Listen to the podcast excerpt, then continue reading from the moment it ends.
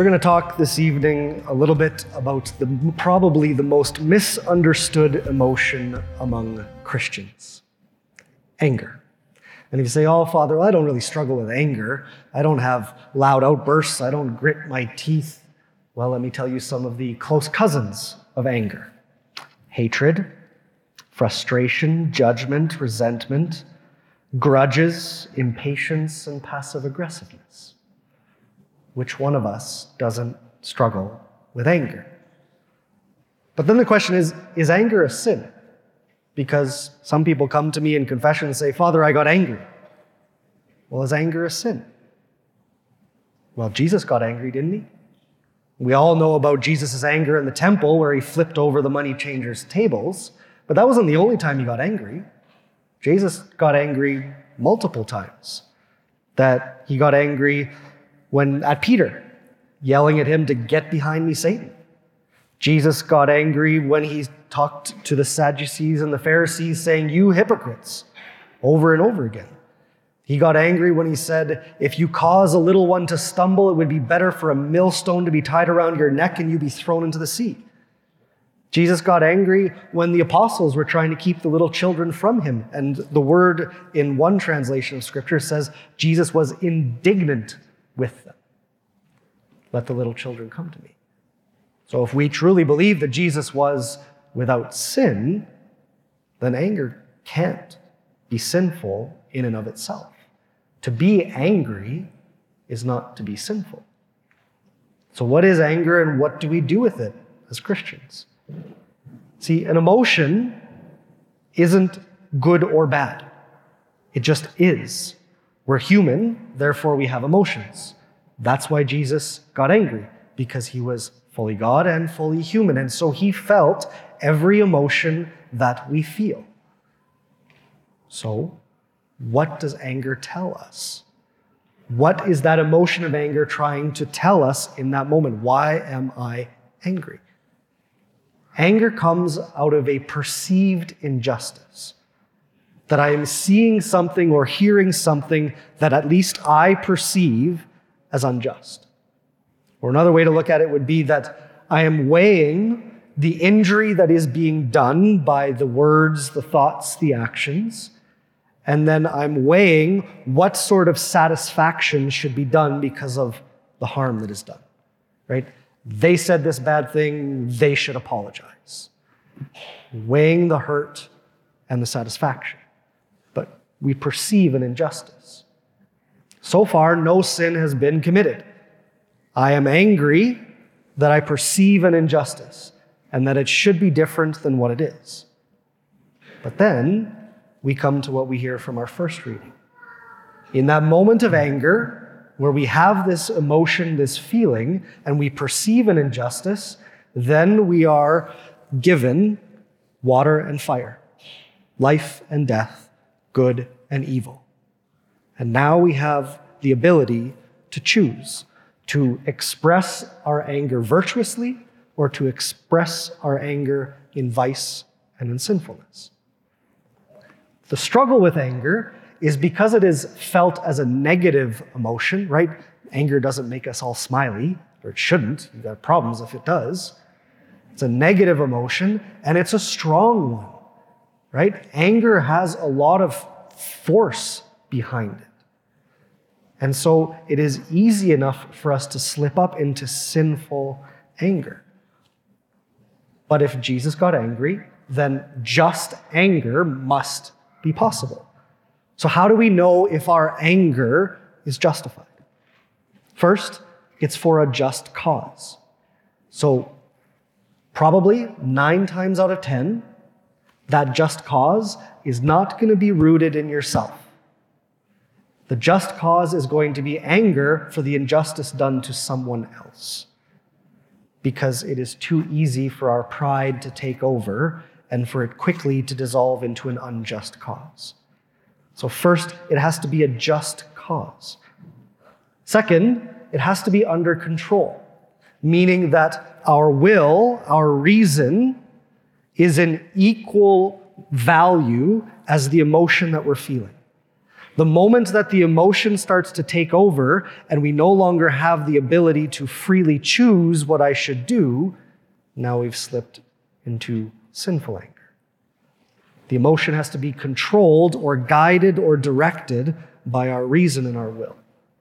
And finally, once the unjust circumstance has passed, anger quickly subdues. It goes away. It's dealt with the situation. Now I walk away and I'm no longer possessed by this anger. On the flip side, anger becomes sinful when it becomes accusatory and judgmental, that it throws things at the other person instead of taking it to ourselves. Anger becomes sinful when it becomes irrational, when we let the emotion dictate our thoughts, our words, and our actions, right? Ooh, I can't believe I just said that. And anger becomes sinful when it lingers.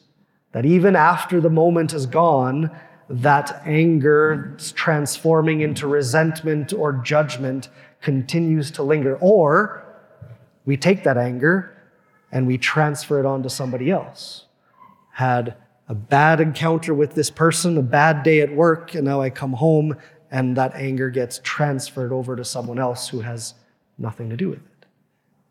It lingers on afterwards. Why do we do this? Why do we let anger take hold of us, whether overtly or interiorly, for those of us that like to bottle it all up inside? It's because when we perceive this injustice, we want to correct it. We want it to be better. And so we can use our anger sinfully as a source of power and control. Right? Just think about how we use anger with children. When they are doing or saying something that they shouldn't, our anger is there to correct it. We want them to stop doing that, to do better, because we don't want that to continue in them. We're trying to control their thoughts and their words and their actions through our anger. We also do it because by projecting the anger outwards, I don't have to look at myself. I can avoid everything that is imperfect and worthy of judgment within myself, and I can just transfer it elsewhere. And then, if we do those two things often enough, what anger also becomes is a habit that I start to become habituated that when I deal with this situation, you know, when somebody insults me or questions my character, my response is volatile anger. And we do that often enough, and then we start to lose the ability to choose how I'm going to respond to that particular word and that particular situation. And so, anger, we use it to gain power and control over situations. We use it to avoid having to confront the imperfection within ourselves. And then through that, it becomes a habit that we lean on to deal with the injustice that is around us. So, what do we do with it? See, part of the struggle is that for every human being, because the law of God is written on our hearts, Christian or not, we innately have a sense of justice. Right? Think about how young a child begins to understand that's not fair. Right? From a very young age, we already perceive what is just and what is unjust.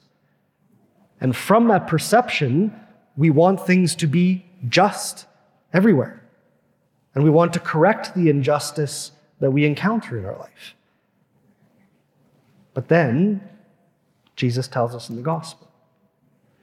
The danger, right? He says, when you are on your road with your accuser, settle your debt quickly, because otherwise you will be given to prison, and then you will be forced to pay the last penny. He's talking about strict justice. Right? If we need justice in every situation, anger will take hold of our life because we will continually face injustice after injustice around us. And then what happens over time is we simply start to perceive injustice, whether it's actually objectively true or not, because now I've become a victim of the injustice around me, and now I'm just angry at everything that is perceived to be unjust by me. And now I'm just a bitter and angry person because nothing is as it should be. Here's what Archbishop Fulton Sheen says in his little book, Victory Over Vice. He says, Tell me your hatred, and I will tell you your character. Do you hate religion? Then your conscience bothers you. Do you hate the wealthy? Then you are avaricious and you want to be wealthy. Do you hate the common worker? Then you are selfish and a snob. Do you hate sin? Then you love God. Do you hate your hate, your selfishness, your quick temper, your wickedness? Then you are a good soul. Right? A simple truth is that most of the time, what we dislike in others, what we hate in others, is the part of us that we don't like within ourselves. And so our cry for justice in the world around us is the cry for justice within our own soul. So, what do we do? What do we do with this anger? How do we allow anger to become virtuous instead of taking control of it and it becoming selfish and self serving every time we get angry in a situation? What did Jesus do with anger thrown his way? Jesus faced the anger of the masses at the cross. Everybody was angry except a few people standing at the foot of the cross, spitting on him and whipping him and calling him names and shouting insults and questioning his character. Everything was thrown at him at the cross. And what was his response? Father, forgive them, for they know not what they do. He was letting go of the need to have everything justified. He said, To justify everything is not mine. I seek to understand why they are so angry that I do not understand how they could be so angry when all I want to do is save their soul. But it's not mine. I forgive them. The willingness to be forgiven and to forgive is so closely tied with the ability to live our anger virtuously that if we do not have one, we cannot live the other. This is why every time we pray the Our Father, we say, Father, forgive us our trespasses as we forgive those who trespass against us. Which I get those that have experienced hurt, deep hurt at the hands of others, but it still takes me aback every time I hear a Christian say, I will never forgive that person for what they've done. It might be really hard. It might take you a lifetime to forgive them. But never can we say, I cannot forgive this person. I will not forgive this person.